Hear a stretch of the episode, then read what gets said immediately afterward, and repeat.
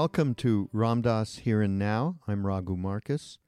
This is our first podcast of the year, 2014.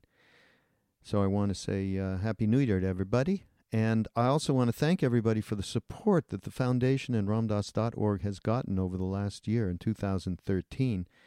And one thing we did accomplish, uh, aside from that great book, Polishing the Mirror, that came out at, uh, in uh, September, uh, many other things were accomplished, and really due to all of the support that we do get.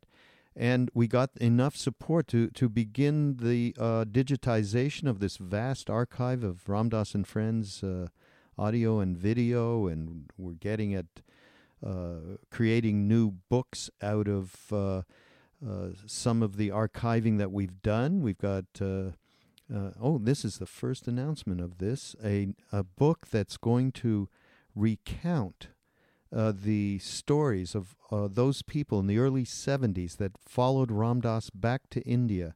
Now, not all of them went through Ram Dass, but many of them did the second time he went back.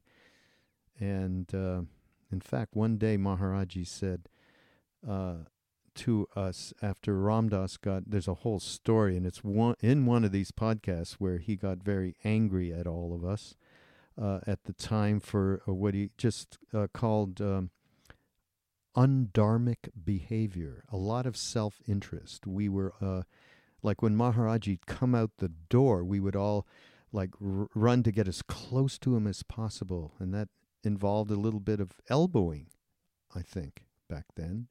and he didn't like it. He was very angry at this kind of behavior, and he and he said so. Uh, and there was a whole incident where he threw a plate of food at one of the satsang. It was really uh, a pretty crazy and moment. And Maharaji, right in front of him, Maharaji, and he called us all up and he said, you know, what's wrong? And we told him, you know, Ram Dass is just angry at us for this undharmic behavior that we we have been carrying. Of course, we were only in our, you know, 18 to 25, I think was the age range. And, um, and at one point he said to us, you know, he didn't say, you know, he said, none of you, you don't know who this being is. You don't know who Ram Dass is, he said. He said, none of you would have gotten here except for him. I'll never forget he said that. And so, uh, of course, uh, through all of these years, many, many, many people have uh, come to awareness of Maharaji and an awareness and a path to finding out how to uh, live in this world through Ram Dass. Uh, and this, uh, so this is all uh, coming to be. At this point, we are able to go ahead, uh, again, due to everybody's generosity and support, to to get all of these. Uh, I mean, we we have eight hundred thousand, uh, uh, maybe a thousand hours that we're dealing with, and we have a bunch of media that's already up on Ramdass.org. Anyhow, enough of that. This talk that I found is called "Greed and Consciousness," and after I I got through listening, I'm thinking, whoever named it, I don't know, greed and consciousness. The greed was just about how we basically come out uh, of the womb uh, and uh, ready for socialization and uh, you know I me mine I me mine and then at some point we have a, a, a spark that ignites our awareness. And uh, here's a couple of things you know we're talking about. Most people in society are pushing away experiences that indicate they have an identity on other planes of reality in order to hold tightly to the plane they are comfortable with. Right? So many, many people, even having childhood experiences, they push away any kind of uh, other planes of consciousness that they enter into. I mean, uh, you know, I think we've all had a bit of that experience. A liberated being is somebody who has moved out of the reality that they thought was absolute initially in their life into another reality and another reality. And they are liberated from being stuck in any single reality. So th- this whole lecture is more around this concept, um, you know, of of our of our uh, individual incarnation evolution. Says who you are in an evolutionary sense is somebody in this very lifetime that has begun to awaken to your predicament, our predicament, basically, of a limited reality. So uh, that's really more of the core of what this is about. Um, I don't know who named it, but uh, we can rename it. Anybody has an idea, let me know. Um, so, uh, going forward into this year, uh, again, appreciate the support and really need the continued support. This is phase one of what we're doing with the Media Library. You will start to see more and more um, content come from uh, both, uh, you know, archival Ram Dass and friends, because it's not just Ram Dass, and also uh, new content that we develop through webinars and uh, uh, retreats and so on and so forth, uh, webcasts. And um, I also want to say that coming in February, uh, Ram a reissue of Grist for the Mill is coming, and it's a beautiful uh, book. It's a small book, but it has. Uh, it, it, was a beloved book that went out of print, and we're we're getting our friends at HarperOne to reprint. So that's February 12th. I think on February 11th, Ram Dass is going to do a webcast uh, talking about it a little bit, take some questions maybe, not sure about that. So uh, look at ramdass.org and you'll find all of this. And uh, again, we appreciate your support and please do continue. And here is Ram Dass here and now. Miami seems like a good place to reflect upon greed. I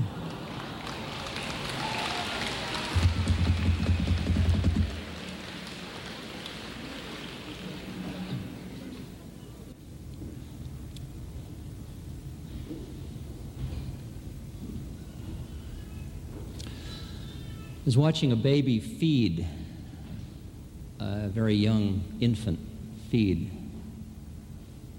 Now that's pure greed. Pure greed.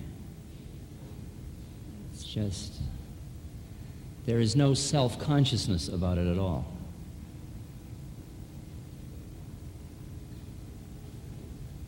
And then we get socialized and we mix greed with a liberal dosage of guilt and shame to control our greed.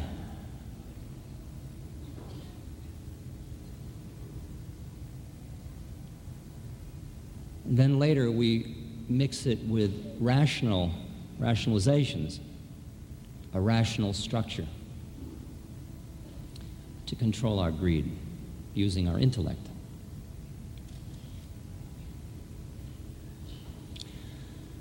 So when we are a controlled greed instrument, we are called socialized.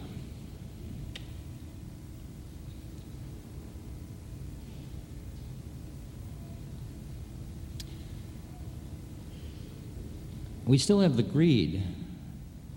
We still want what we want when we want it.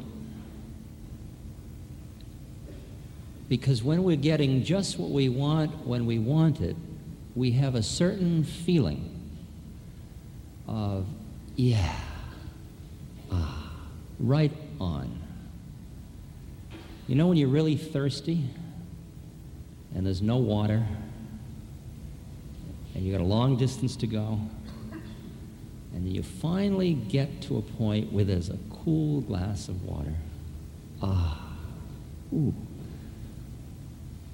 Or you need to go to the bathroom and you're on a long bus trip. Ah.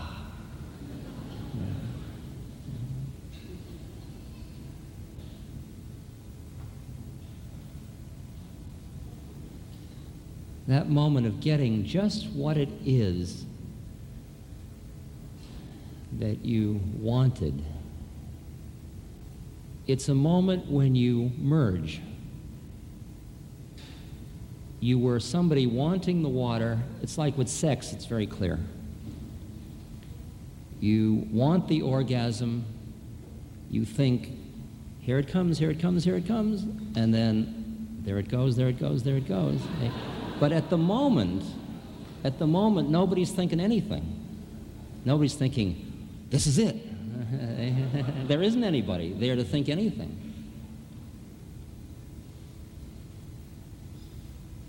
But that lasts about that long, unless you're can get it out to there, say, right? master. Of the selfless moment, the moment when you're not busy being somebody doing something, the moment of flow.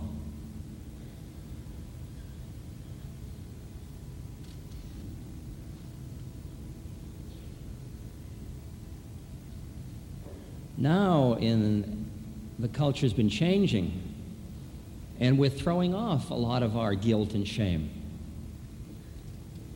So, what happens then? Everybody tries to come back to basic greed to get what they want when they want it. When you're hungry, you eat. But then you see people swelling bigger and bigger and bigger, just out of pure greed.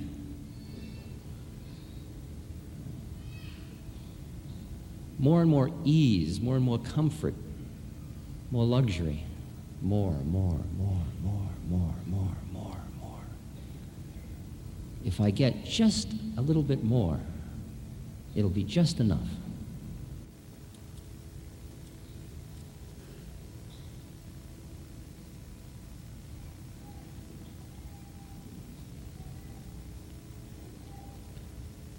And for those moments, it is. It is enough. The problem is that those are moments in time. And a moment later, they're gone.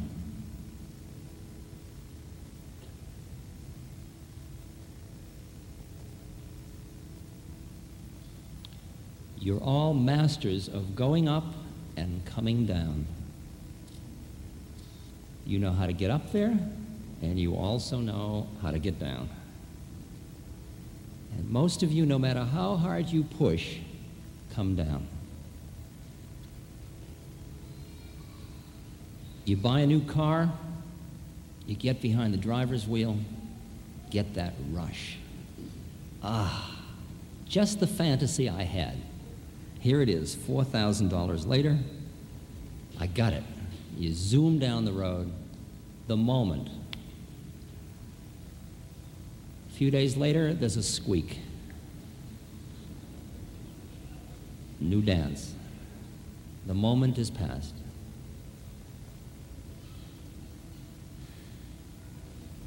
People who are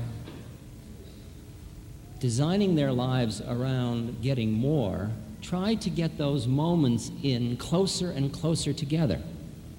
Because if you can get them in close enough, you may not notice the space between them. So, right in the middle of dinner, like, what's for dessert? You're in dessert, take out some coffee. Drink the coffee, let's go to the movies. We're in the middle of the movies. What do we do after the movies? Let's get an ice cream soda. Ice cream soda. Let's take a walk. Taking the walk. What do you say? This is great. Let's go to bed. Go to bed. What's in the refrigerator? And so it goes on and on and on. Always just getting ready for the next one to make sure there's not going to be a space between the one you're in now. Because God forbid there should be a space. And the fantasy of the society is if you have enough money and enough power, you'll be able to do it. You'll be able to bring it off. You get them in so tight, it'll just be one whoosh. Right? It'll just be jetting to Tokyo for breakfast, all the way, right? That's it. Okay.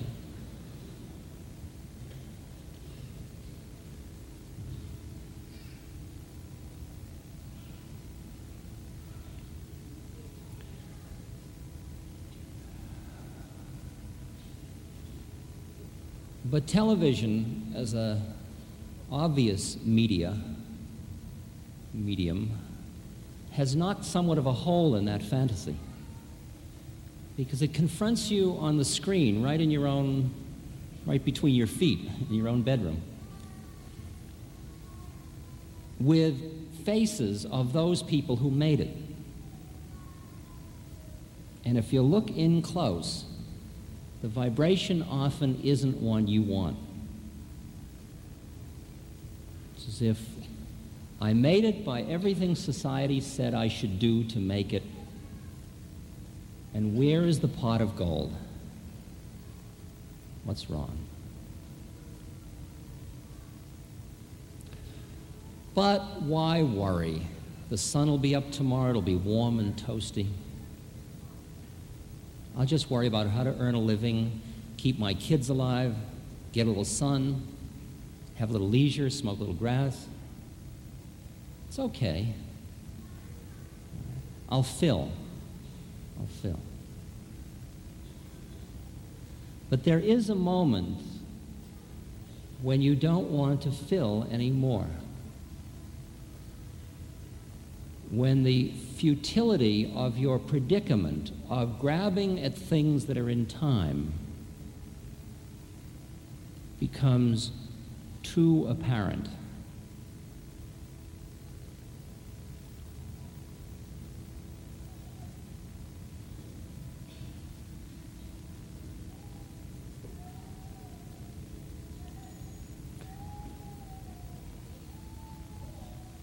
When that happens for an individual,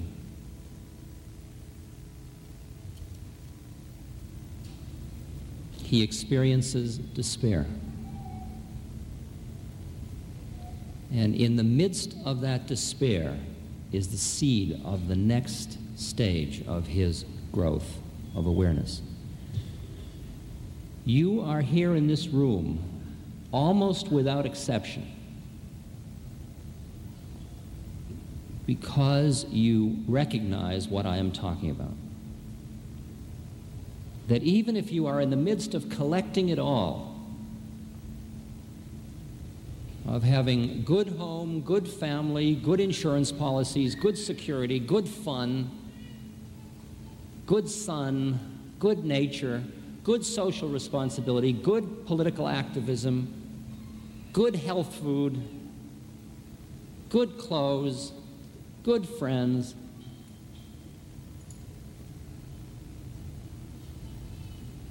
Back inside of you is saying,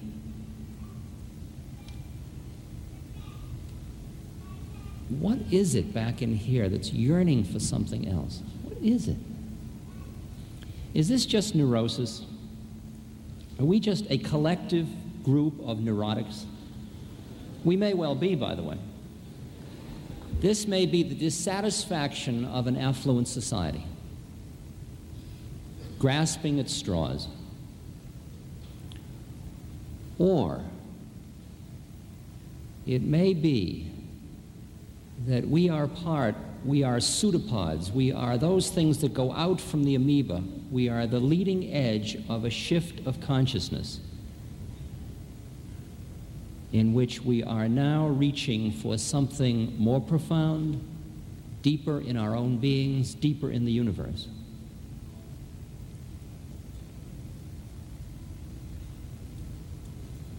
Obvious shifts. For example, in this group, many of you are shifting from identifying with that feeling towards the universe of my job is to master and control my environment, shifting to my work is to hear and flow with and be a part of my universe. Now, that's an entirely different ego structure.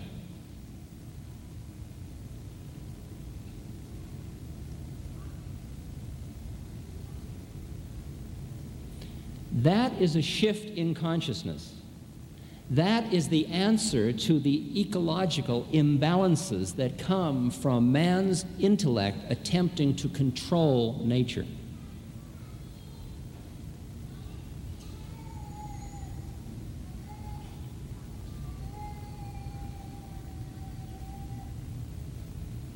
That's called in Chinese philosophy the Tao. the flow, the harmony, being in tune with.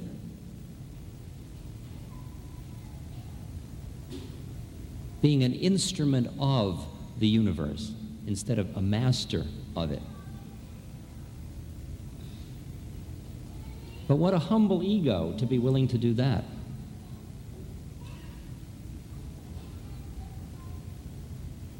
If that were Henry Kissinger, he would have to listen instead of just sending. That's the difference between a politician and a statesman. That's the difference between a knowledgeable person and a wise man. We are collectively in training to become wise persons.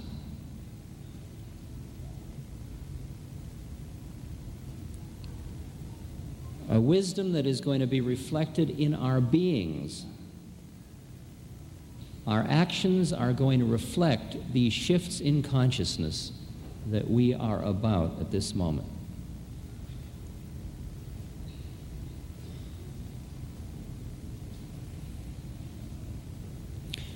Now, actually, who you are has another level of significance that some of you will find difficult to hear, others will hear comfortably. And it concerns issues of reincarnation and karma, of who you are. See, at one level, you think you are somebody sitting in North Miami Beach High School and you think you are a man or a woman or a boy or a girl or some mixture.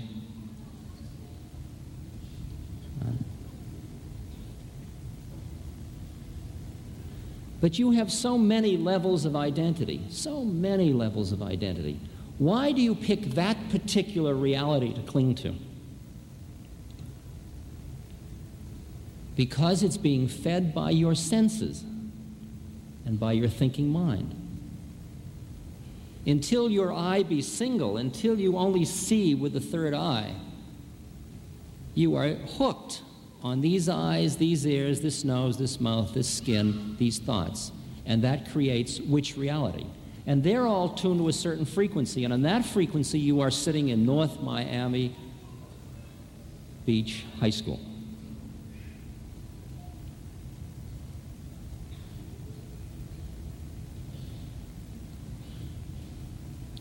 But who I see you to be is, for the most part, very different than who you think you are.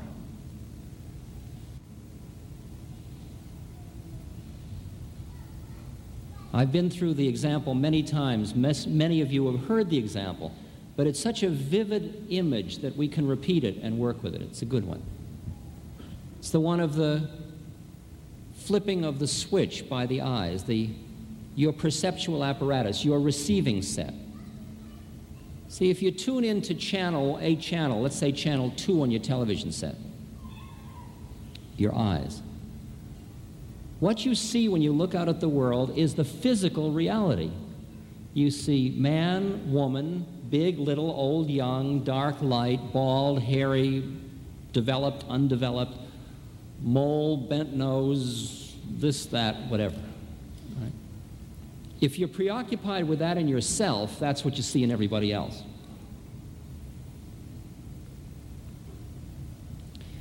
If you think you've got a funny looking nose, what you notice when you walk down the street is everybody's nose. It's bizarre. Right? If you think you don't have the right clothes, all you notice are people's clothes. Right? The physical reality. If you are horny,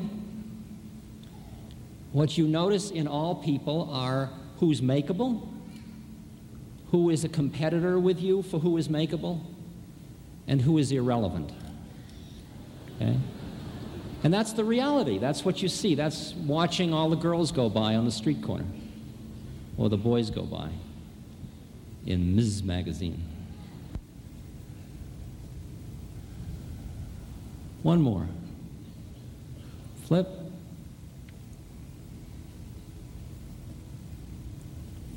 Now, when you look at another person, what you see is as if two mirrors were placed facing each other with nothing in between. You see itself looking at itself, looking at itself, looking at itself, infinitely. For you have moved to the plane of the ancient one, of the one, where there's only one of us here. In that reality, there is one of us here talking to itself we are making believe we are the many. We are playing as if we're many so we can play out this dance. We are all in drag because when you rip off the mask, there's only one of it. Right? And I am talking to myself.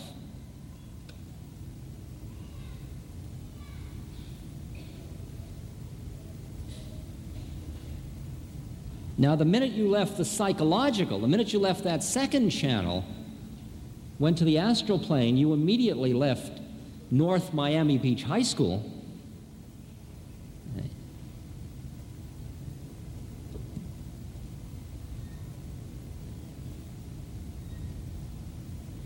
Which of these realities is you? Who are you? Who do you think you are? Are we, just to complete the game, we'll just go one more. One more flip.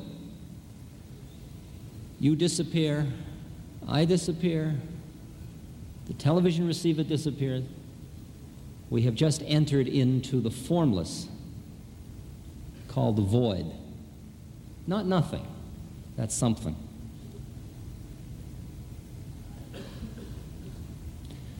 These are all relative realities.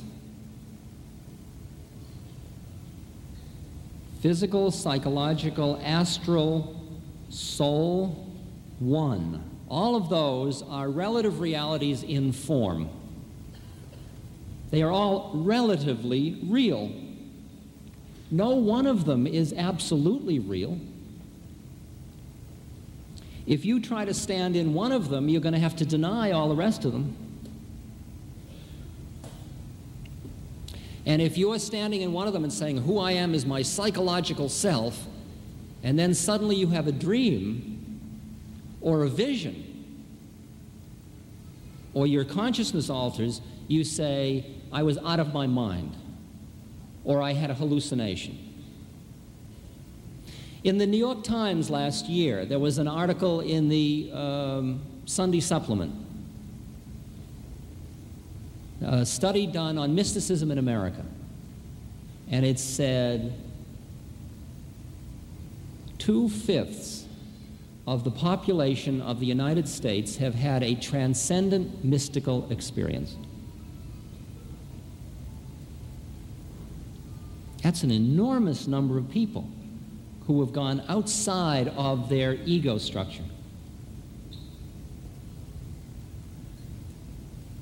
A sampling of those two fifths, 85% said it was the most profound experience of my life and I never want to have another one.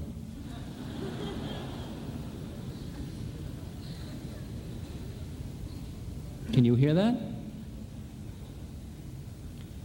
Because it upset the apple cart. Because if you want to hold on to your neurosis, and suddenly you've been catapulted out to where you are experiencing oneness with the universe, what happened to your neurosis? And if you've built a whole game plan around your neurosis, you are left with nothing, nowhere to stand. So it is true that most people in society are pushing away experiences that indicate that they have an identity on other planes of reality in order to hold tightly to the plane they are comfortable with. Now, what is liberation within that context? A liberated being is somebody who has moved out of the reality that they thought was absolute initially in their life into another reality and another reality and another reality and they are liberated from being stuck in any single reality. Okay? Somebody we call psychotic is in a reality other than the one that, say, three psychiatrists agree to.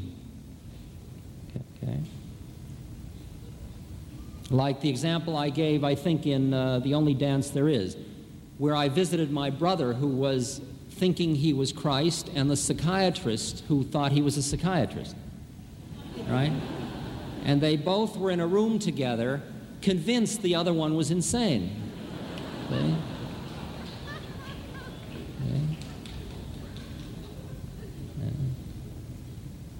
But the insanity is clinging to any reality. I didn't say functioning in any reality, I said clinging to any reality. A conscious being functions in all realities. Can't you have your astral identity and your physical identity and your psychological identity and your spiritual identity? And your identity is the one? And you are beyond identity, all here and now? That's what the game is. Would John Morley call his house, please?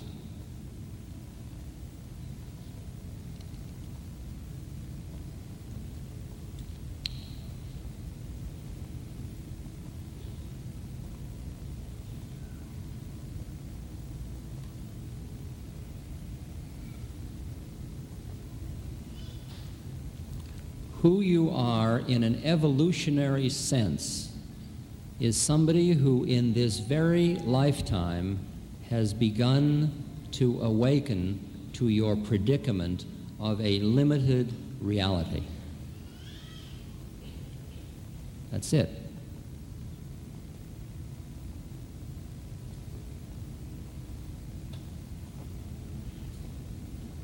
If you think of the image of a clock, 12 o'clock, perfect harmony in the universe, perfect flow. A metaphor you can work with about 12 o'clock, Garden of Eden. Everything is in relation to everything else. There is no separateness. Within that perfection, God has said, man has choice. That's part of the perfection. Choice to do what? Choice to act in opposition to the will of God, in opposition to the flow, to the harmony. Okay? If you cannot get into an emotional reaction to the Garden of Eden story, it will teach you a great deal at this moment. Before eating the apple, which is the apple of knowledge in which man goes into duality, dualism, in which he then knows but no longer is.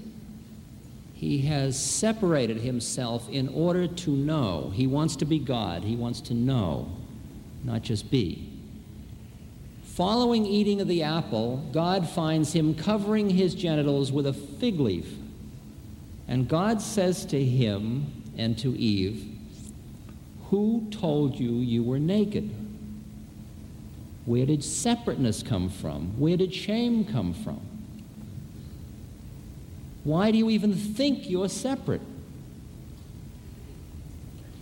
Because the minute you start to think about something, you have separated yourself from the flow. Now be careful, because I'm not knocking intellect. I'm merely doing what Vivekananda talked about shifting the intellect from being a master to being a servant. Okay? 1201, you ate the apple. You ate the apple, by the way. Now you suddenly look around and you see it all, but you're no longer part of it all. You are experiencing your own separateness, the beginning of alienation. You are cast out of the Garden of Eden, out of the flow, out of the self consciousless flow. From 1201 to 559, birth after birth after birth after birth. You are born into your separateness again and again and again, and each time you spend your life trying to optimize the control with your separateness in order to re experience what you had at 12 o'clock, but still keep your own sense of separateness. In other words, you want to be God and have your own heaven. That's what somebody in Miami Beach wants. It's to be God and have his own heaven. The way he wants it.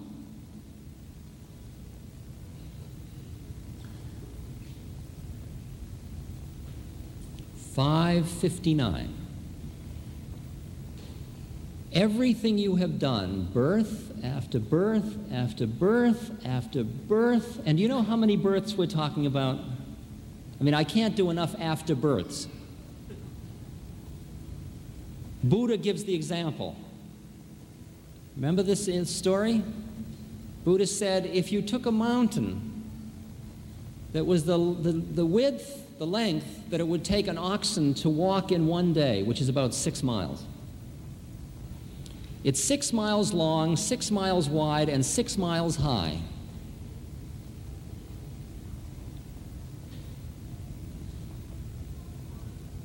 And every hundred years, a bird flies by the mountain with a silk scarf in its beak, and it runs the scarf over the top of the mountain. In the length of time it would take for the silk scarf to wear down the mountain, that's how long. Birth, death, birth, death, birth, death. If you want to get a little sense of the time, just look at how many times you've blinked your eyes since you walked in here. Those are like lifetimes. It's just a time change, time shift. This whole thing you're involved in, this is the big one, right? You've said that for the last 10,000 of them. Okay? This is the one I'm going to do it. Right? Just one more pizza, right? And there it is another birth, another pizza. To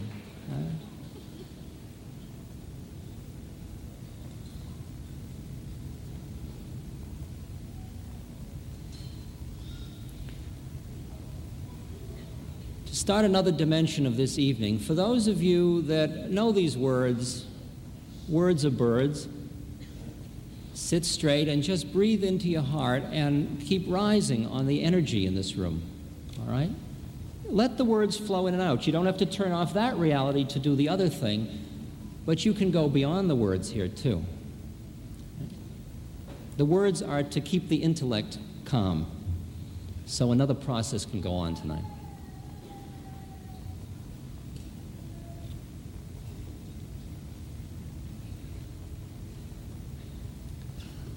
Six o'clock, despair. I have tried every strategy I know in order to master the universe and be in control of it and recreate the Garden of Eden, and I can't do it. Despair.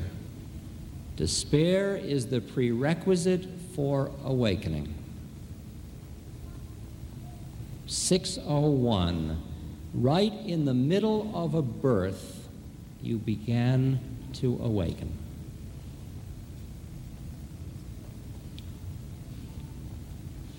Now, why do I say in the middle of a birth? Because between births, you have awakened each time, only to go to sleep again as you took birth.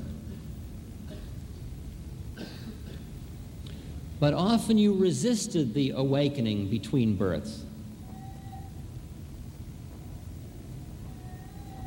See, a person that's, say, at 7.30 or 8 o'clock who's already awakening during a birth is different than somebody at 4 o'clock who didn't awaken at all during the birth, who denied all awakening, was the 85% who said, I never want to have that experience again. The person at 4.30 dies. They're dying. They say, save me, save me. I don't want to die. I don't want to die. I don't want to die. Do whatever you need to do. Keep me from dying. And then they're dead. And a moment later, a voice says to them, Welcome. And they say, If I'm hearing a voice saying welcome, I guess I didn't die. And the voice says, No, you did die. For a person at 4:30, utter confusion. That confusion can last until the next birth. It's called purgatory. 8:30, however, you're dying, you're dying, I don't want to die, I don't want to die. You still don't want to die at 8:30, you see. You don't not give a damn till around 11:15. At 8:30, I don't want to die, I don't want to die. Save me, save me, save me. You're dead. Welcome. I guess I didn't die. No, you did die. At that moment, those moments of awakening you had during your previous birth suddenly flick over into figure instead of into background, and you say, Far out. All that stuff that happened to me was real. And then you're wide open, and then you are a collaborator in the preparation for your next round. You work with the cosmic karmic council.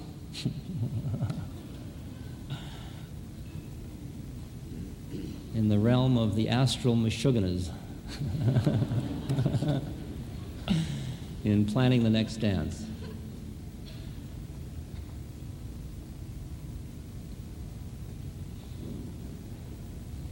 But there are more surprises in store yet. For as you get up near 11 o'clock, you're working out all of your karma and you're awake during most of your birth. Get to 1159. New choice. 1159.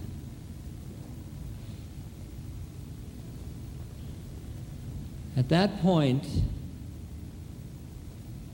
you can merge back into, give up the last vestige of separateness that's left, which is merely the thought of I. That's all that's left, the thought of I. Or you can push against the final merge and stay in form. And why would you stay in form? Not because of your personal desires any longer, because you don't have any. You stay in form because of what in Tibetan Buddhism is called the Bodhisattva vow. You stay in form because of the suffering of all sentient beings. That's what a guru is. It's a being who is staying in form in order to relieve the suffering of other beings. 1159. Where are you? Three o'clock, five o'clock, you're at least past six o'clock or you wouldn't be in this room. 7.30, 9, 10.30, quarter 12.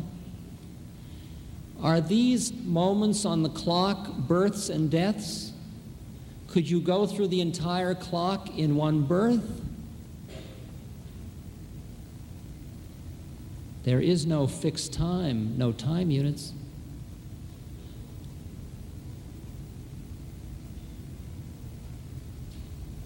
It's the karmic clock. And the final realization at 11:59 is that the entire clock was an illusion. For at that moment, path and pilgrim and goal merge into one. And you see that the entire clock was within the illusion of time. When Buddha says you already are the Buddha, meaning you already are fully enlightened, you're merely busy thinking you're not. And the entire sadhana, the entire path, is the path of awakening you out of your illusion of separateness to acknowledge who you already are. Thus, nobody teaches you anything. They merely remind you. And that what you are seeking is not out there. It doesn't lie in me as opposed to lying in you. The only difference is that I'm not as attached to who I think I am as you are. The act of meditation is the act of transcending your models or molds of who you are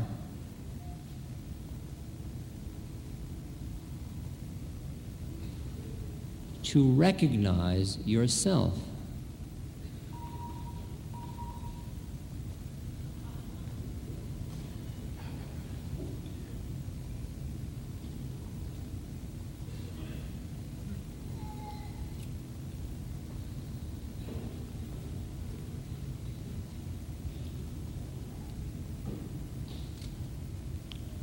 What is it you want this lifetime?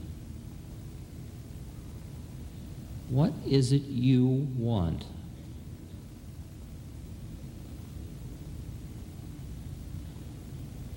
Somebody at 4:30 wants more pleasure.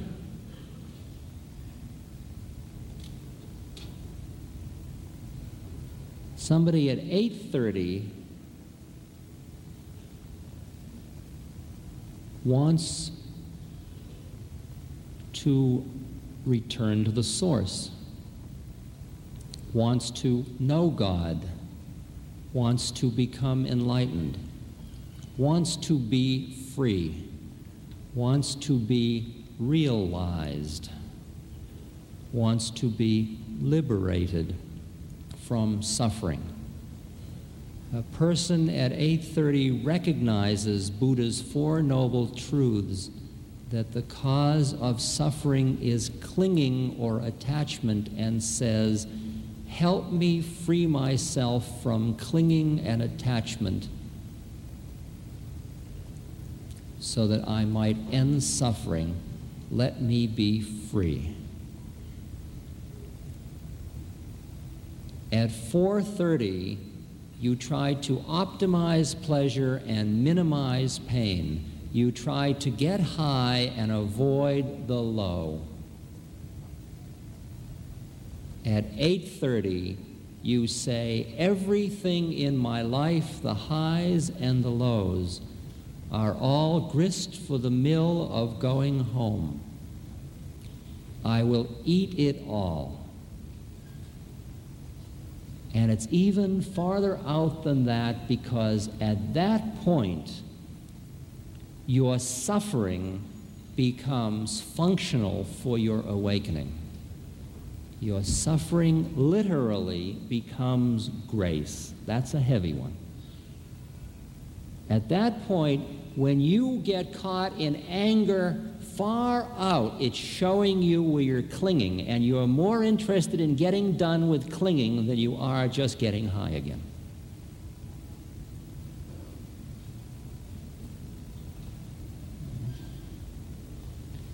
Then you are ready to take life as it comes towards you without defining this but not that. I want a new Cadillac, but I don't want cancer. By 10 o'clock, you're ready to say, ah, new Cadillac. Ah, cancer.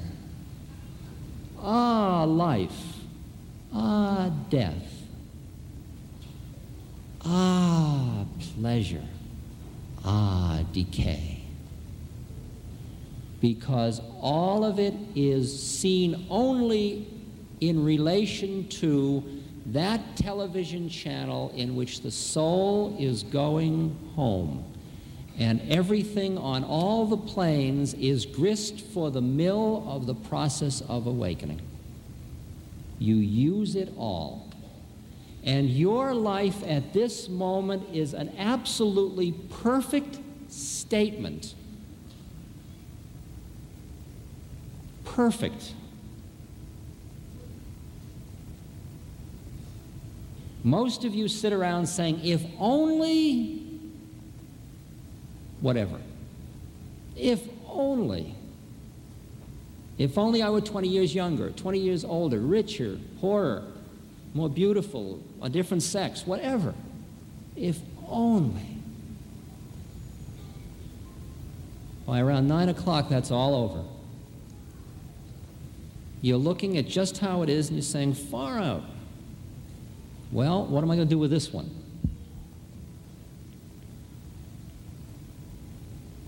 Now, this is where it becomes very delicate. Because as you keep flipping these realities, is this too heavy or are you, can you hear me? I'm sorry it's so heavy, but it'll be clearer after. I'll get lighter after a while. It's just, I don't know why. It's whatever this vibration is.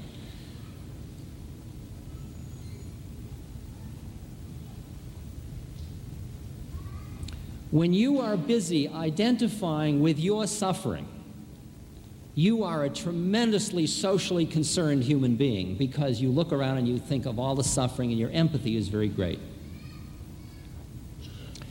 When you shift these channels a little bit and you ultimately look up and you begin to see all of the forms of the universe in perfect harmony with one another, and you begin to experience the perfection of the flow, including the suffering, the violence, the starvation, etc. At that moment, you look at the universe and you say, from your great height, high in the Himalayas, you say, it is all perfect.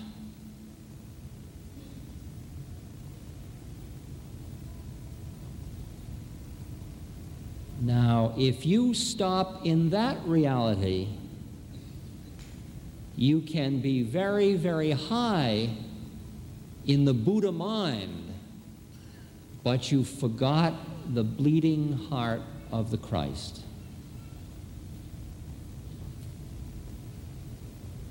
The liberated being is the being who simultaneously is looking up and seeing the perfection of it all and looking down and seeing the blood on the snow and seeing the suffering. The balance is that you, as an incarnated being in North Miami High School, North Miami Beach High School, must honor your incarnation in order to be free. You cannot deny it, and your incarnation is as a human being living among many human beings, most of whom are suffering unbearably.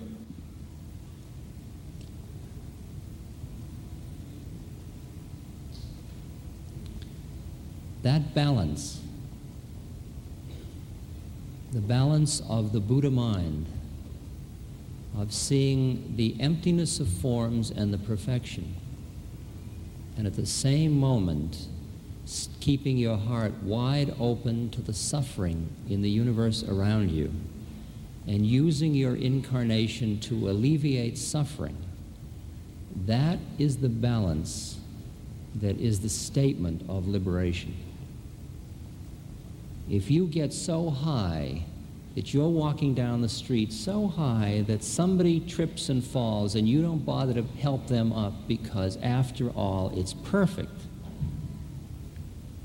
You forgot God in form.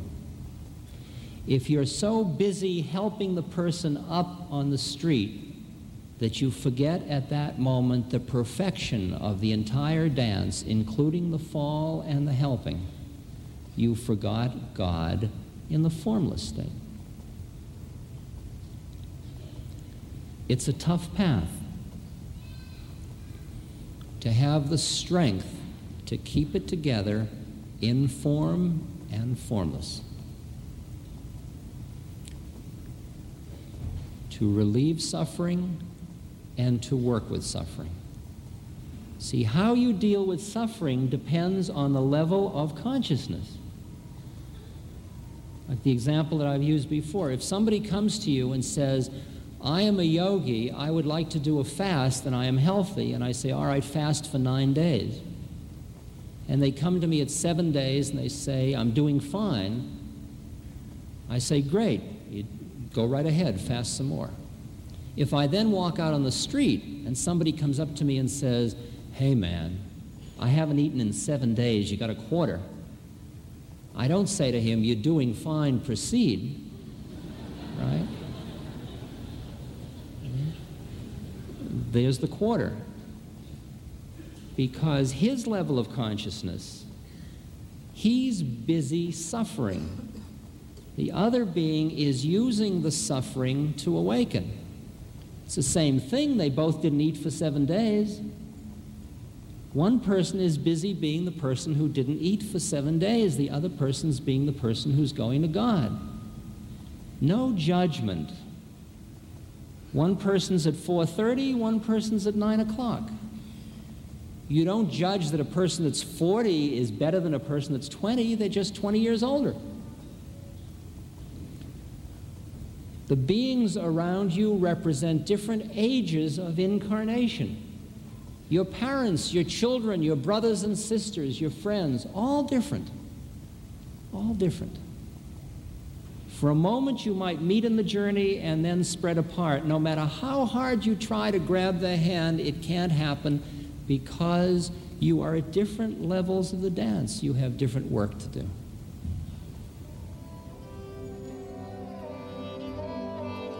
This podcast is brought to you by the Love Serve Remember Foundation and Ramdass.org. We appreciate you listening and we appreciate all the support that you've given us. Please continue that support and donate at ramdass.org. We can then continue to share what Ram Dass has been sharing for all of these years. Thank you.